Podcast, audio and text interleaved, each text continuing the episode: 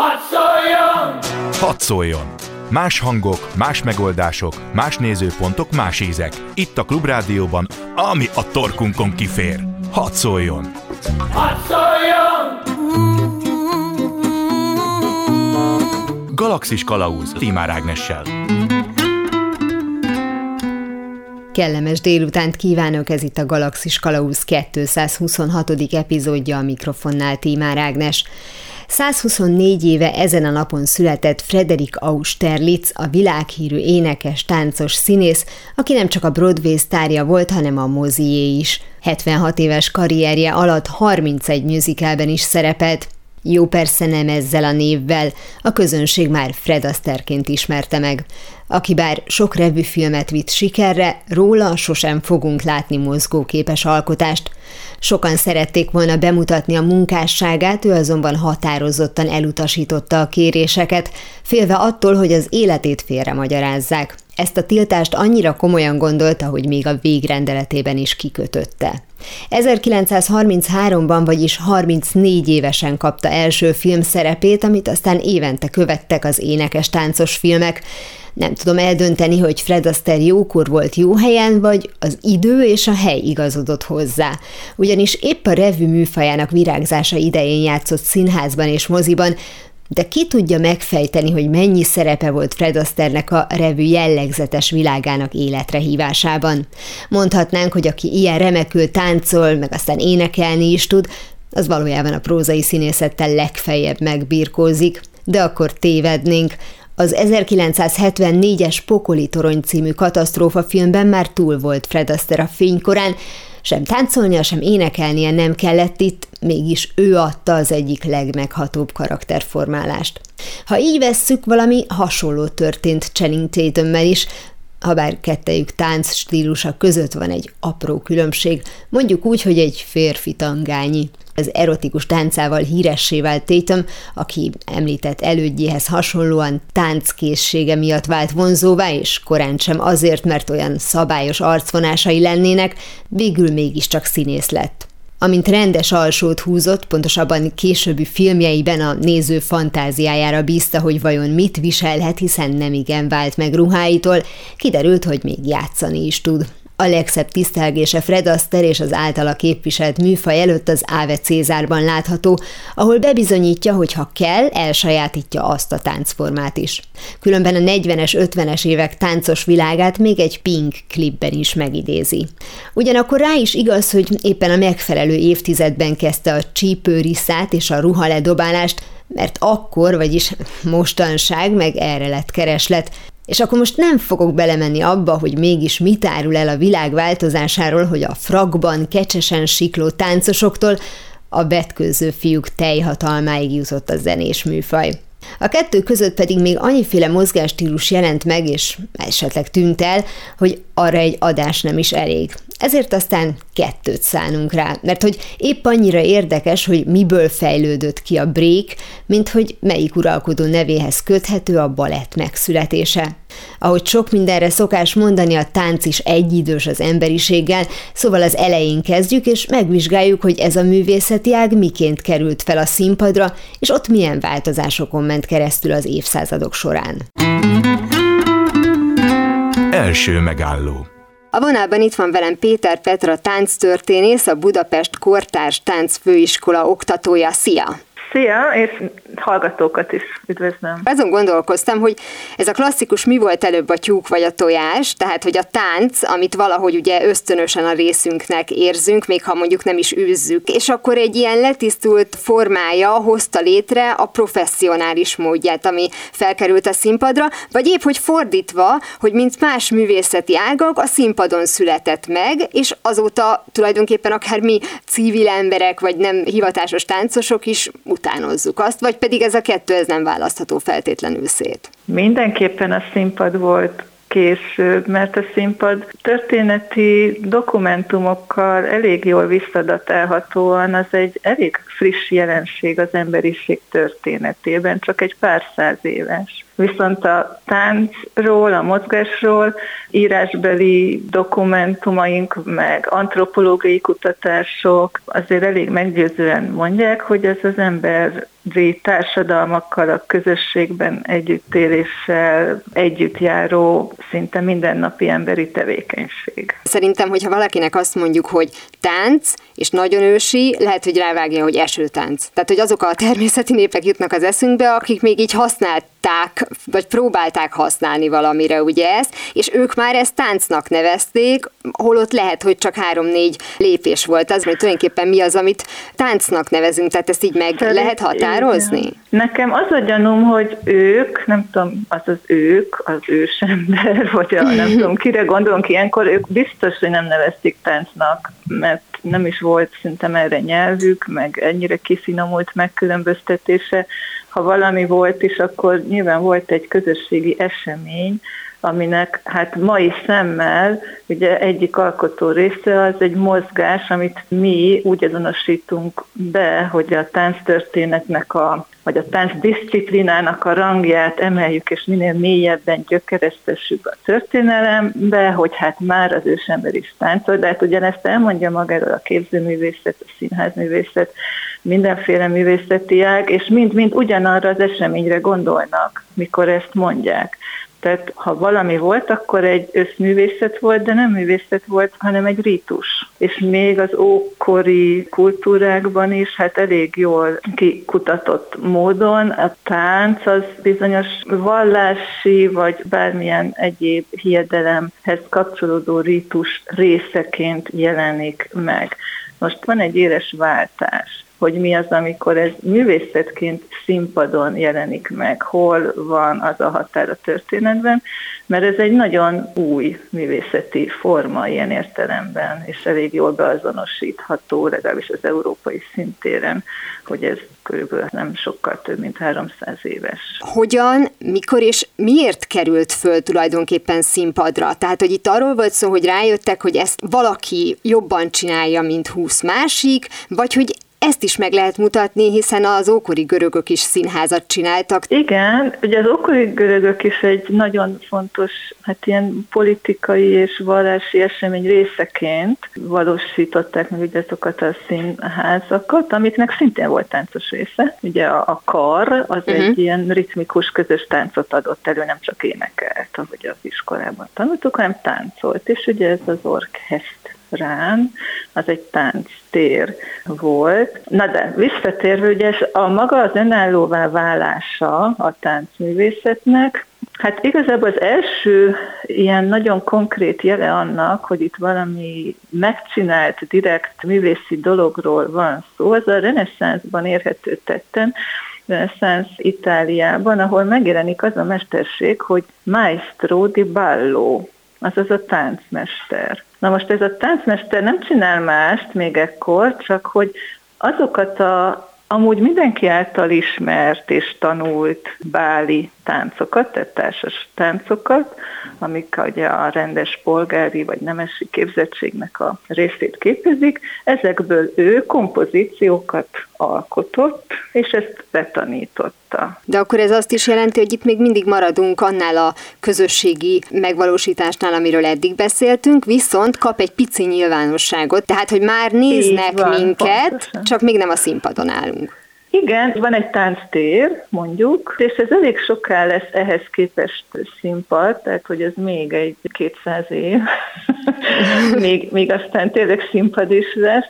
Először is ennek el kellett terjednie nagyon erőteljesen ennek a szokásnak, hogy bálokat rendezünk, és a bálon van megkoreografált tánc, tehát hogy nem csak mindenki improvizál a megtanult lépésekkel, és az, hogy ez ilyen nagyon erős hagyományá vált, ez igazából a francia királyi udvarban alakult ki. Ugye Itáliából ez egy királyi házassággal történt az exportálás vagy importálás nézőpont kérdés, amikor a Medici Katalin beházasodott a francia királyi ágba, és akkor a Medici Katalin, ugye ez a sztori, ő magával vitte a táncmesterét, illetve táncmestereit, és a francia királyi udvarban így terjedt el ez a divat, hogy táncmesterek vannak, és rengeteg itáliai táncmester elrasztotta el Franciaországot, mert ugye mert a királyi udvarban történik, az mindenhol máshol az országban is történnie kell, És ugye a 14. Lajos táncolt 14 éves korától egy jó 14-15 éven át, napi tréningezett, és ez bizony a balettnak az alapja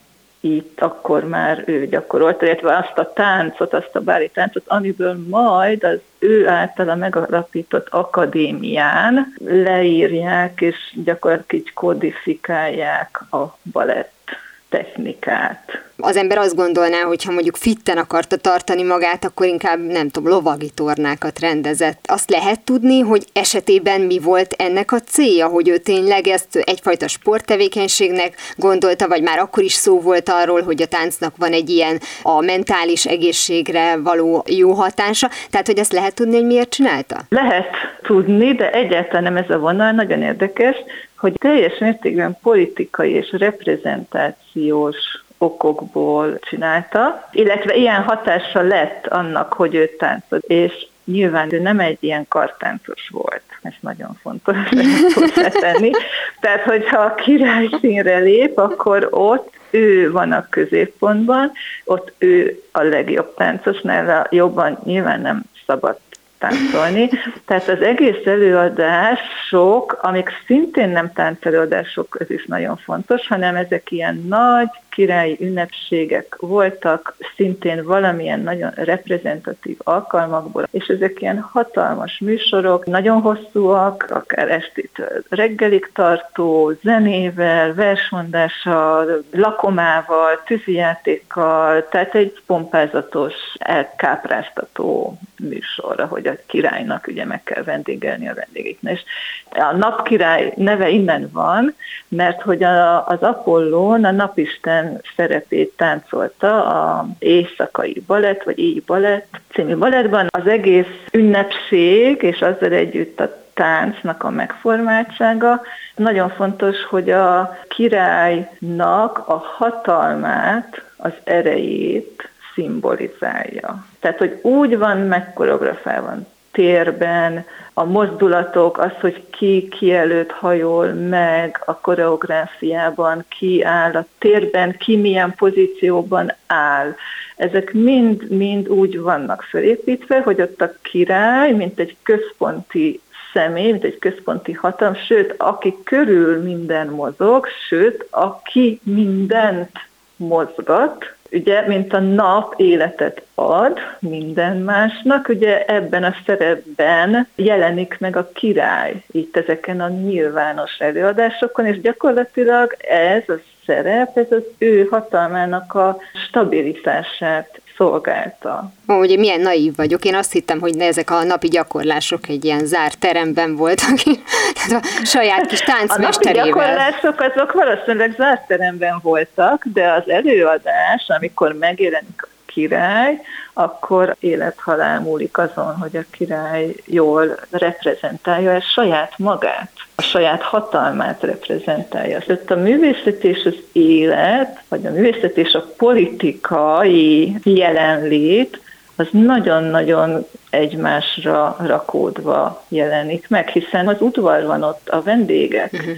Tehát nincsenek fizető nézők egy ilyen bálon. Ez egy nagyon erősen politikai reprezentatív esemény. Mondtad, hogy ez volt az éjjel balett, ez azt jelenti, hogy akkor gondolom külön műfajok itt még nem alakultak ki, hanem a balett vagy annak a, az előzménye volt az első, de ezt már akkor így hívták? A balett azt jelenti, hogy tánc. Az itáliai nyelvben igen nagyon egyszerűen, ott pont még a reneszánsz idejében ugye van erre két szó.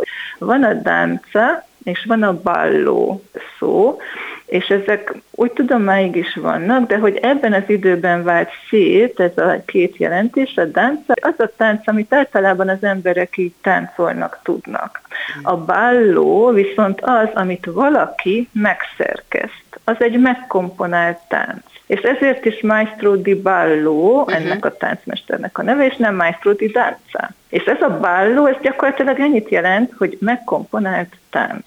És a balett ebből származik. Tehát a balett nem más, mint tánc az eredeti jelentése. Tehát amikor azt halljuk ma is, hogy van egy balett együttes, ballet company, vagy valami ballet, az nagyon sokszor nem azt a balett formanyelvet jelenti, hanem csak annyit, hogy tánc.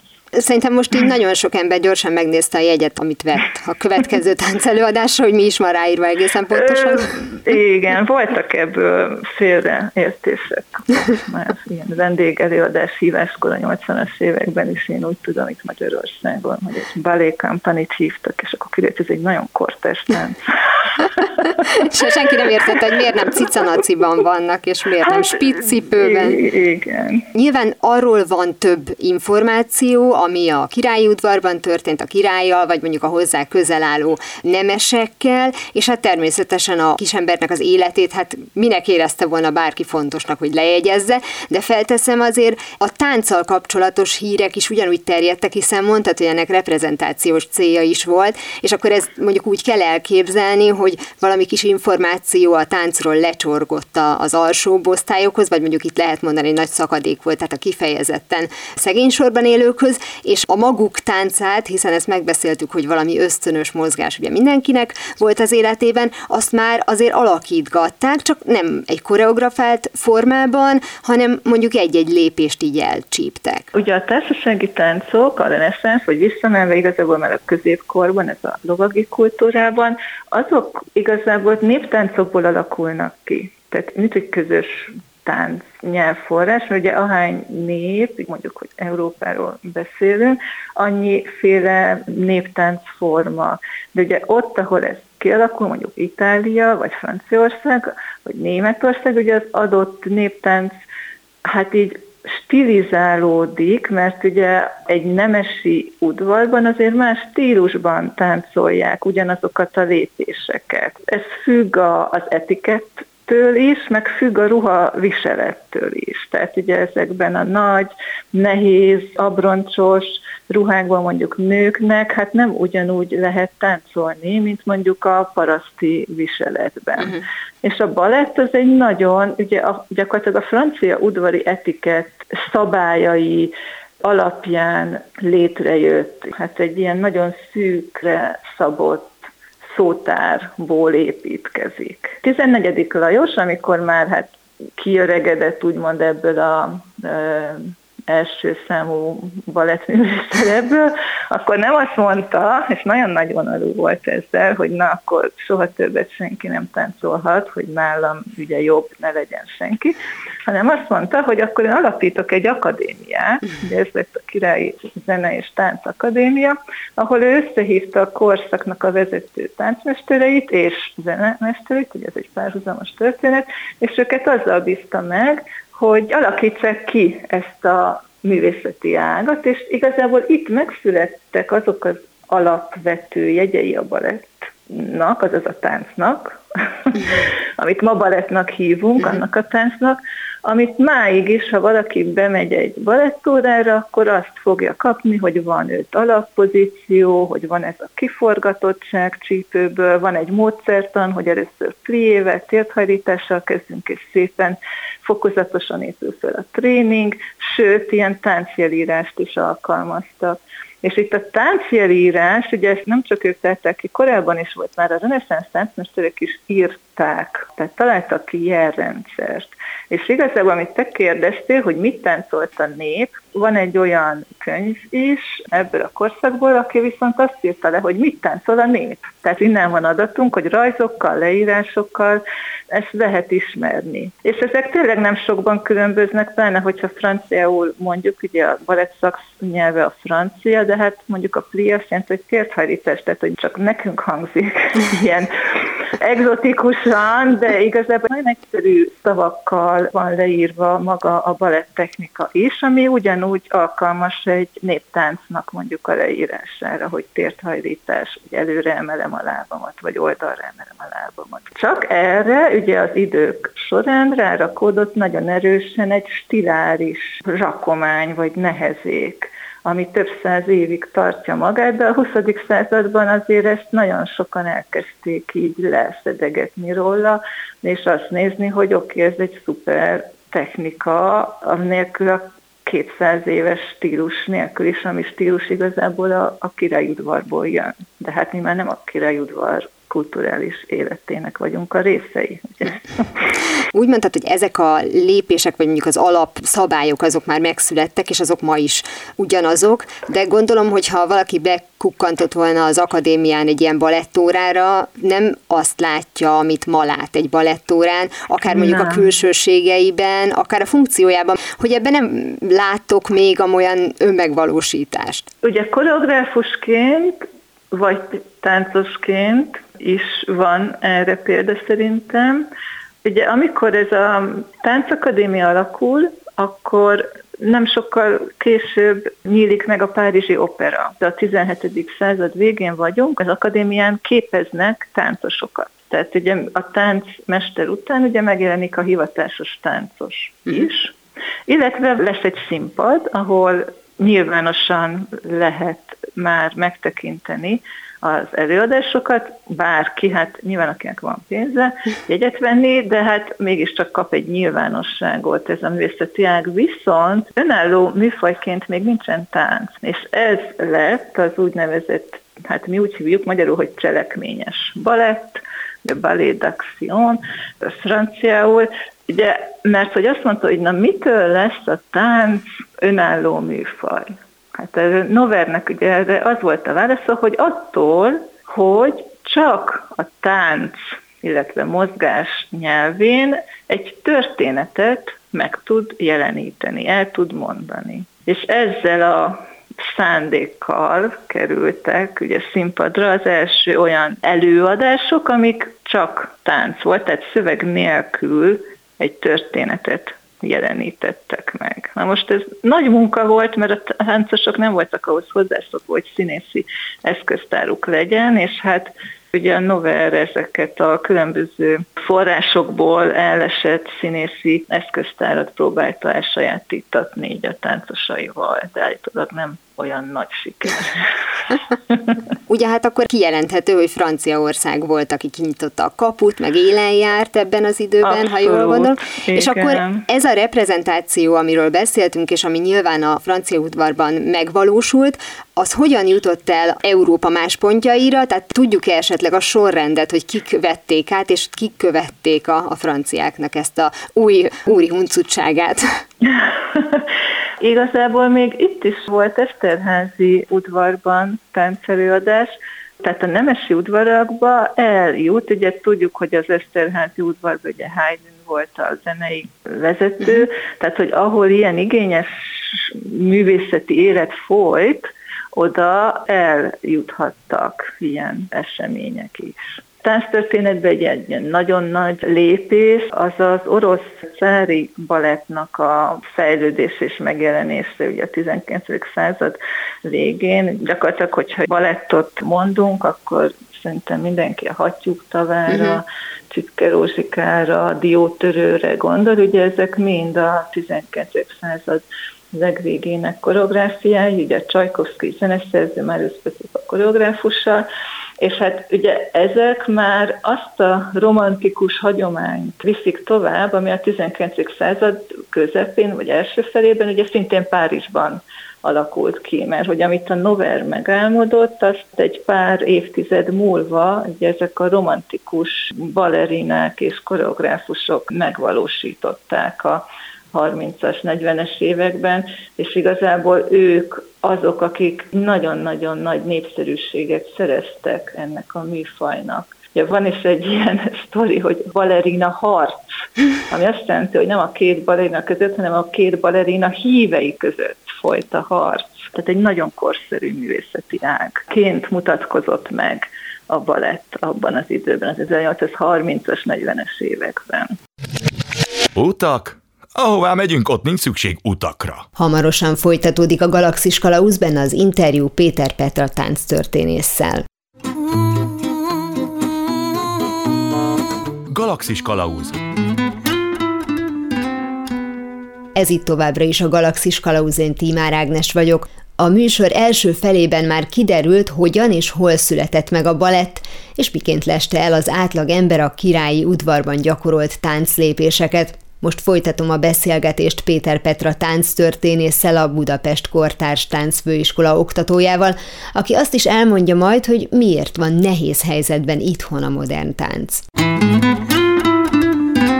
Második megálló. Amikor ez ott kifulladt, ott a polgárháborúkkal mindennel, és már ugye nem ez az eszményi tánc reagált, vagy rezonált jól így a napi társadalmi politikai életre, akkor ez így el is csikkadt így az európai szintéren, és ekkor van az a jelenség, hogy az Oroszországba kerül át ennek így a szakmai hmm fejlődésének a hangsúlya, de hát nagyon sok kivándorolt vagy odavándorolt táncos koreográfus, ugye maga Pötipa is, hát ez nem egy orosz név, tehát ő is franciaként ment, de hát nagyon-nagyon sokat dolgozott a cári balettnál majd 40-50 éve.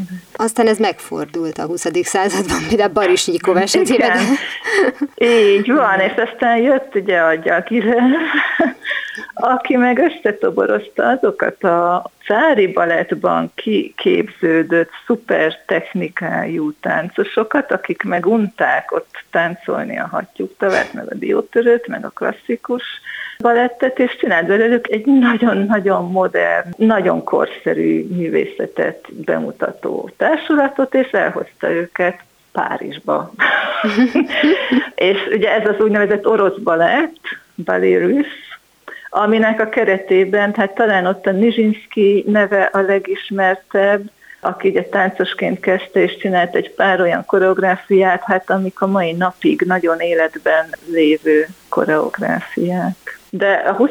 században is, hát már nagyon-nagyon sok felé ágazott igazából a balett, és van olyan, hogy már szinte felismerhetetlenségig, de mégis balett alapú. Mikor szűnt meg a balettnek az egyeduralma, amikor már a balett a mostani értelmében lett balett, hiszen megjelentek más jellegű táncok, illetve mennyiben fejlődtek ki ebből a, a mozgás formából, vagy aki változtatni akart, színpadi táncról beszélünk ugye még mindig, az uh-huh. teljesen más irányba ment el, és hogy ez mikor történt? Hú, hát ez 20.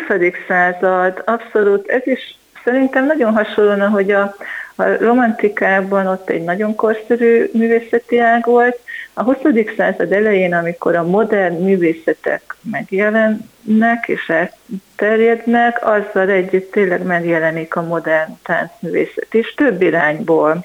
Igazából az egyik, amit említettem, ugye ez a Gyagilev balett, akik ugye balett alapon, de nagyon sokat változtatnak. A másik viszont azok, akik egyáltalán nem, sőt, sokan közülük kifejezetten elutasítják a balettot, és azt mondják, hogy az igazi táncművészet, ami kifejezi az embernek a, az életérzését, vagy a világhoz való viszonyulását, az semmiképpen nem lehet egy ilyen leszabályozott forma. Egyébként ebben az időben, vagy akár mondjuk a kezdetekkor meg volt határozva, hogy ez női vagy férfi sportág, vagy szokás szerint ebben az időben mindent a férfiak csináltak? Ez változékony volt. Amikor még a 14. Lajosnál jártunk, ott leginkább férfiak voltak. A romantika korában, és később a 19. század végén Európában teljesen elnőjesedett, annyira, hogy a férfi szerepeket is nők táncolták, és éppen ezért volt óriási nagy ovációval fogadott táncos a Nizinski, aki hát egy kiváló férfi táncos volt, mert ilyet Európában már tizedek óta nem láttak az emberek. A modern táncban viszont nagyon sok a női koreográfus. Még a balettban az volt a jellemző, akár még a romantika korában is, hogy a koreográfusok, alkotók férfiak, de mondjuk a balerina van így a központban kiemelve, addig a modern táncban igazából javarész női alkotók és táncosok jelennek meg, tehát hogy olyan táncosok, akik alkotók is. Az interjú előtt ugye beszélgettünk arról, hogy kell-e értenünk a balettet, vagy ismernünk mondjuk az alapjait. Tehát, hogy jobban fogom-e én élvezni a balett előadást, hogyha én is tisztában vagyok a szabályokkal, és akkor tudom, hogy mi történik a színpadon, vagy pedig ez alkati kérdés, hogyha valaki szereti ezt a művészeti ágat nézni, nézni, függetlenül attól, hogy ő magát két ballábasnak tartja, és nem is tudja a balettnek a szabályait, akkor ugyanúgy a szép érzékét elégíti ki, mint hogyha egy neki tetsző festményt nézne, amelynek a technikáját szintén nem ismeri. Ez nagyon-nagyon nagy részt az előadás minőségétől függ. A rendezés, a koreográfia és a táncos megvalósításnak a minőségére is gondolok. Egy olyan ember, akinek nincs szeme a nüanszokra szerintem csak olyan előadást tud élvezni, ami valamiért magával ragadja. És hát ugye Balansin volt az, aki ezt mondta, hogy hát ez olyan, mint a foci, hogy hát minél többet nézi az ember, annál jobban megismeri, és annál jobban megszeretheti, csak rá kell szállni azt az időt. Azt mondta, hogy hát bárki megtanulhatja nézni, akinek van hozzá kedve, nem kell gyakorolni, ugye a focit se csak olyanok élvezik, akik gyakorolják. Mikortól datáljuk a kortárstáncot? Mert összefoglaló néven azt szoktuk mondani kortárstánc arra, ami nem úgy történik, mint a balett. De hogy ez hát még igen, áll de... több mindenből, én legalábbis nem tudnám azt mondani, hogy ez ilyen kortárstánc, ez meg olyan, tehát gondolom az, hogy a, a világ kinyílt, és beengedték a különböző hatásokat, azért az már önmagában elősegítette a különböző műfajoknak a kialakulását, de most csak tippelek, és a kortástánc is feltételezem, hogy ez szerint osztódik föl, hogy milyen információkat gyűjt magába, vagy pedig teljesen rosszul gondolom, és az, amit kortástáncnak nevezünk, az sokkal inkább egy ilyen individualista előadásmód. Nem előadásmódról van szó, hanem egy szemléletről, hogy hogyan nyúlunk ahhoz a nagyon gazdag hagyományhoz, ami a táncművészet. A kortás tánc fogalmat, a Budapest Kortás Tánc Főiskolán, mi ezt egybe is írjuk a főiskola nevében is.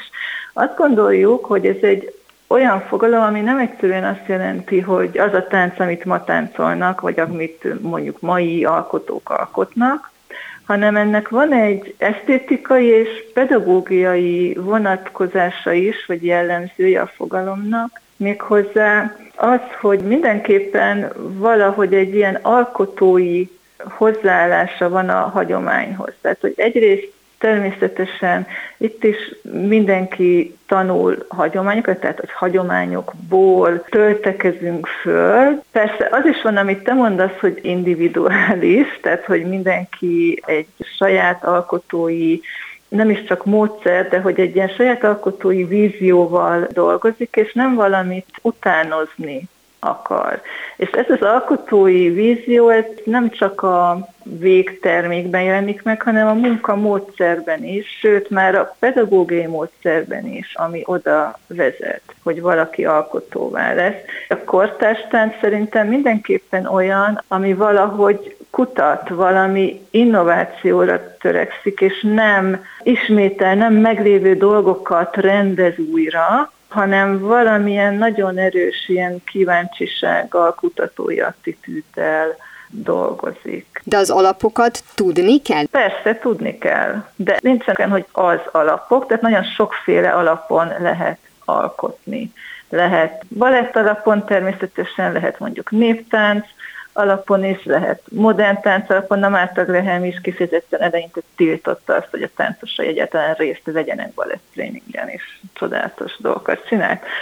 Aztán a 60-as, 70-es években például szintén amerikai szintéren például létrejön a kontaktimprovizáció, ami arra nagyon jó példa, hogy nem gyermekkortól sok éves tréninget igénylő táncosokkal dolgoznak, hanem egyetemistákat összeverbuválnak, és egy ilyen mozgáskutatásba kezdenek, és ebből kialakul egy olyan praxis, egy táncpraxis, ami oktatási formaként, tehát módszertanként, tehát mozgás tanulás vagy tánctanulás módszertanként, és előadói formaként is érvényessé tud válni, anélkül, hogy valaki akár balettet, akár néptáncot, akár valamilyen korábban már meg modern táncot tanult volna. Tehát, hogy valamilyen alap, a testnek a disziplináltsága, az általában megvan. De még akkor ennél is tovább megyek, mert mondjuk a 90-es évektől meg megjelennek azok az alkotók, akik, sőt, már igazából a 70-es években is ott a posztmodernnél, hogy azzal is kísérleteznek, hogy semmiféle disziplináltsága a testnek nincs, és ekkor a koreográfia alkotás, vagy maga a táncművészetnek az alkotási fókusza, tehát hogy mit csinál a koreográfus, ugye, hogy tánclépéseket talál ki és betanít, vagy pedig mozgó testeket elrendez a térben. Uh-huh. Ugye ez mind a kettőt csinálja mondjuk egy balettáncos, vagy egy balettkoreográfus, de hogyha lehagyjuk a tánclépés kitalálását és betanítását, igazából az is koreográfia, hogy mozgó emberi testeket a térben valami ilyen szabályrendszer szerint elrendezünk, és, és elég sok ilyen irányú kísérlet is van. Tehát, hogy nem feltétlen kellenek kiművelt, disziplinált testek ahhoz, hogy egy koreográfiát előadjanak. Azért is kérdeztem ezt, mert hogyha mondjuk a 20-as, 30-as éveket nézzük, tehát a 20. században, és nekem mondjuk eszembe jut Josephine Bakernek a neve, nyilván ő maga egy érdekes jelenség volt, mindenki meg akarta nézni, ellenben ő azt vitte a színpadra, amit egyébként a korszakban mások ezeken a nevezzük báloknak, azokon táncoltak, csak hát néhány dolgot rátett, meg hát egy-két dolgot levett magáról. Igen. Na most a Josephine Baker a szórakoztatóiparban dolgozott, és ott lett híres, sőt, hát abszolút egy nagyon erős politikai tevékenységet is folytatott mellette. Ugye akikről meg én beszéltem, mondjuk kortársai, mondjuk a Isadora Duncan, ugye ő is lehet, hogy egyszerre is voltak talán Párizsban, nem tudom. Ők pont ezt akarták, ez nagyon érdekes, hogy a tánc az ne a szórakoztatóipar része legyen, ilyen értelemben ő nekik is egy ilyen újonnan megfogalmazott, de ugyanaz az igényük volt, mint már korábban másoknak is, hogy a tánc az egy önálló művészeti ág legyen a saját jogán, de ne a szórakoztatóiparban. De valóban a Josephine Baker ez egy jó példa arra, hogy egy olyan színpadi előadó művész, aki nem azokon a kitüntetett helyszíneken lép föl, amikre a, mondjuk a színpadi táncművészet történetének a kutatói a figyelmüket eddig szentelték, bár az utóbbi időkben a tánctudomány így nagyon erősen fordul ezek felé, a jelenségek felé is, és kifejezetten ugye az Baker esetében, hogy egy színesbőrű előadó volt, és amennyire tudom, hogy Amerikában azért is nem nagyon lépett föl, mert hogy nem akart szegregált közegben fellépni és ugye Párizs sokkal nyitottabb volt ilyen szempontból, és azért is találta meg ő Európában ezt a helyet, ahol ezt a előadó művészetét ő gyakorolni tudja politikai szempontból, főleg amikor visszavonult, úgy tudom, akkor már nagyon határozott kiállásai voltak ugye az örökbefogadott gyerekekkel, tehát hogy tényleg egy ilyen igazi aktivista volt. Így a háborúban is nagyon jelentős tevékenységet folytatott, ilyen kitüntetést is uh-huh. kapott ezért tehát ellenállóként. Igen, tehát hogy, hogy neki ez ugye fontos volt, azt gondolnánk, hogy a, a tánctól függetlenül, talán így is van, de azért azt nem lehet elvitatni, ahogy ugye te is mondtad a beszélgetés elején, hogy vagy a vallás, vagy a politika azért valamilyen módon vagy megjelenik, vagy szembeszáll, úgy általában a művészettel is, de hogy erre jó példa maga a tánc is, és hogyha ugrunk földrajzilag, és megnézzük a hazai helyzetet, mondjuk a 20. században, akkor arra mit lehet elmondani, mert én próbáltam valamelyest ugye összerakni, hogy elég érdekes helyzetben voltunk, hiszen mondjuk már a második világháború utáni időszakban az akkor politikától függetlenül elismert orosz balett, amiről eddig is beszéltünk, az továbbra is megtartotta a nívóját. Magyarország, mint ugye szocialista ország ezt akkor örömmel követte, de közben meg folyamatosan ugye ott volt ezekben a szocialista országokban, ott volt az a szabály, hogy legyen internacionális, és akkor a néptánc az most akkor azt most szereti a rendszer, vagy nem szereti, de ugye azért jöttek a táncház mozgalmak, tehát hogy itt volt egy ilyen kis libikóka nálunk, és akkor ezen belül az a szerencsétlen táncos találja meg, hogy ő mit is csinálhat a színpadon. Ugye az 50-es évektől a szovjet kultúrpolitikát követte ugye ez a mi országunk is. Uh-huh. A tánc területén ugye ez azt jelentette, hogy egyrészt a balett, másrészt a néptánc volt az, ami mond, támogatott volt. Ugye voltak ilyen megtűrt dolgok, volt, amit betiltottak, és ez pont a modern hagyomány. Azok a modern áramlatok, amik a mondjuk 50-es évektől kezdve nagyon intenzíven megjelentek az európai színpadon, azok nem nagyon jutottak át a vasfüggönyön. És ami viszont volt, hát az a szovjet mintára átvett repertoár, ugye, ami szintén egy ilyen nagyon lenyesett balett repertoár volt, és hát a néptánc is egy nagyon lenyesett formában valósulhatott csak meg hát ugye visszatérünk, ami a 14. körös korában volt, hogy egy ilyen politikai reprezentációnak volt az eszköze a néptánc, a mhm. színpadi néptánc. Hogyha a mai helyzetet nézzük, mi milyen helyet foglalunk el a nemzetközi tánckultúrában, mondjuk a kortárs tánc tekintetében, mennyire vagyunk elismertek, ismertek, és hogy egyébként maga ez a kortárs tánc itthon mutat-e folyamatosan egy változást, egy fejlődést?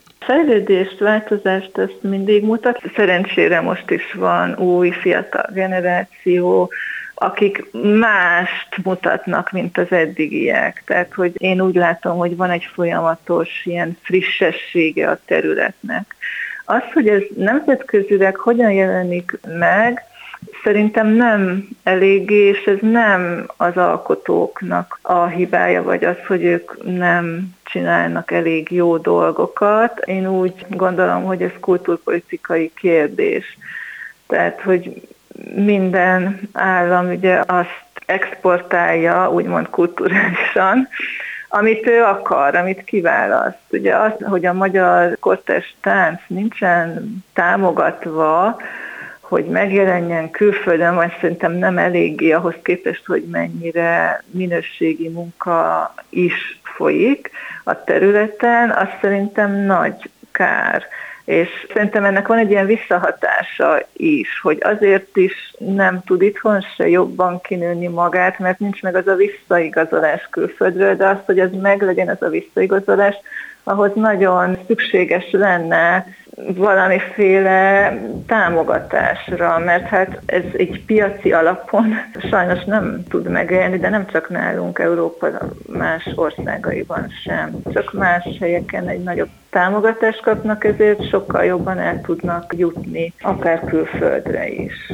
Hát arról nem is beszélve, hogy ez a segítség ezután a közelebb vinné ahhoz a műfajt, hogy piaci alapon is könnyebben tartsa el magát. Abszolút, ez egy nagyon nehéz dolog a most működő kortás társulatoknak. Ugye az utóbbi hetekben ugye volt az hír, hogy még a szokásos évek óta fennálló támogatásnak is csak a felét kapják most például, nem csak színházi területen is, ezek az úgynevezett függetlenek, ahol a legtöbb ilyen kortás társulat vagy alkotócsoport működik, viszont ezzel párhuzamosan meg óriási energiákat fektetnek abba, hogy bizony külföldre is eljussanak, külföldi koprodukciókat csináljanak, és hát fantasztikus dolgok születnek, és pont így az anyagi lehetőségek hiánya miatt, ha valami megszületik, sajnos nagyon ritkán látható. Tehát ilyen szempontból a néző is nagyon nehéz helyzetben van, mert mire meghallja valamiről, mondjuk azt mondom, hogy a Holdworks-nek a Harmónia című előadás, ami egy brémai koprodukcióban készült el, és itt látható volt egy fantasztikus előadás, ilyen nem normatív testű táncosokkal, és hát azt mondják, hogy drága, és kint Brémában játszák rendszeresen, szerencsére, de idehozni azt mondja a befogadóhely, hogy nem tudja, és akkor csak hát reménykedni tudunk, hogy, hogy mégiscsak lesz látható ez a produkció, amit most Lábán Rudolf díjra jelöltek például. Több abszurditása van a dolognak, mert végül is most, hogy abban reménykedünk, hogy egy magyar társulat egyébként nemzetközileg elismert és Lábán Rudolf díjjal kitüntetett előadása visszajöjjön egy picit, hogy a magyar néző is megnézze, aki egyébként nem tud róla, hiszen ugye gondolom marketingre meg szintén nincsen pénz. Gondolom, hogy amivel kezdtünk, hogy Franciaország élenjáró volt, ott talán ilyesmi nem fordulhat elő. Hát sokkal nagyobb az állami támogatás ott. Azt hiszem, a 80-as években volt egy olyan program a Kutatás Minisztériumtól, hogy létrehoztak egy országszerte több koreográfiai központot is, nagy pénzeket belefektettek. Ezek a mai napig működnek, mint ilyen regionális táncközpontok, ahol kurzusok vannak, tehát nem csak előadások, hanem nyilván ez egy ilyen közösségépítés, lehet táncórákat venni, gyakran van vendégjáték, van egy rezidens társulat, és hát nagyon sok ilyen oktatási program kapcsolódik ezekhez a helyszínekhez. Tehát nálunk általában ilyen dolgokat a lelkes társulatok önerőből, vagy ilyen-olyan minimális pályázati forrásokból próbálnak megvalósítani. Tehát nagyon-nagyon más a pálya. Tehát nálunk még lehet fejlődni, ahogy szokták mondani, csak nem a társulatoknak kell, ők már tök jól vannak. Ezt hogy nem mondom, minden területen nyilván tartani kell, hát nagyon nehéz most tartani a, a mhm. független területen magukat. És nem azt mondom, hogy mindenki tökéletes, sőt, hát nyilván az történik, hogy nagyon sok munka folyik, és abból minden évben van pár igencsak kiváló és megnézésre érdemes dolog, de szerintem más művészeti területen is így van, és akár még a nagyobb, reprezentatívabb helyeken is van úgy, hogy vannak kevésbé sikerült és jobban sikerült előadások. Most már csak tudnunk kell róluk, hogy van. Igen. Nagyon szépen köszönöm Péter Petra tánctörténésznek, a Budapest Kortárs Tánc Főiskola oktatójának, hogy beszélgetett velem. Én is köszönöm. Azonnal visszatérünk a normális állapotokhoz, mihelyest bizonyosak leszünk abban, hogy mi is a normális. Az interjúban szóba került, hogy vagy a politika, vagy a vallás valamiképpen megbotlik a táncban, és ha már a politikával zártuk a beszélgetést, álljon itt néhány vallási, bocsánat, mozgóképes, némileg fiktív vallási összeütközés a tánccal. Az alapprobléma ezekben az esetekben mindig erkölcsi jellegű, nem egy filmben találkoztunk olyan sulibálos jelenettel, ahol az összekapaszkodó tizenévesek között fürkészve sétálgat a tanári minőségben lévő apáca, és rendre széjelebb húzza a fiatalokat, mondván, hagyjunk helyet a Szentléleknek is. Én amióta ezt először hallottam, azóta gondolkozom rajta, hogy tulajdonképpen hogyan is kell ezt értelmezni. Na de mindegy. Különben meg az említett problémát a Footloose című film jeleníti meg a legpontosabban, mármint az eredeti Kevin Baconnel. Szóval az említett darabban hősünk a tánctól eltiltott közösséget igyekszik felszabadítani. Igen, aki még nem látta, most felteheti a kérdést, hogy mi van, és meg is értem a reakciót, de eskü sokkal jobb a film, mint ahogy összefoglalom. A lényeg, hogy az egyik kulcsjelenetben a megoldást természetesen a Bibliában lelik meg, hogy mi lesz a film vége, nem mondom el, mert már ebből is kiviláglik, hogy kész talány. Most persze felmerülhet a kérdés mindenkiben, hogyha a tánctörténetben a kezdetektől eljutottunk napjainkig, akkor mégis miért foglalkozunk tánccal a következő adásban is? Csupán azért, mert mi kimaradtunk. Úgy értem, mi, akik nem színpadon, de azért néha napján táncolunk. Házi buliban, esküvőn, vagy éppen céges bulin. Legközelebb tehát megpróbáljuk megfejteni, hogy a páros táncoktól miként jutottunk el a lötyögésig. Utóbbiban amúgy az a csodálatos, hogy a mozdulatokból évtizedre pontosan meg tudjuk mondani, hogy ki mikor járt a legtöbbet bulizni. Mára ennyi volt a Galaxis Kalauz, jövő héten ugyanekkor találkozunk. Hamarosan archívumunkból visszahallgathatják a mai adást is, valamint most már podcast formában is elérhető a műsor. A rádió és a Galaxis Kalauz Facebook oldalán további érdekességeket találnak, illetve ha még nem tették, iratkozzanak fel YouTube csatornánkra. Köszöni a figyelmüket a szerkesztő műsorvezető Tímár Ágnes. Viszont hallásra! Viszlát, és kösz a halakat! Ez volt a Galaxis Kalauz. Timár Ágnes műsorát hallották.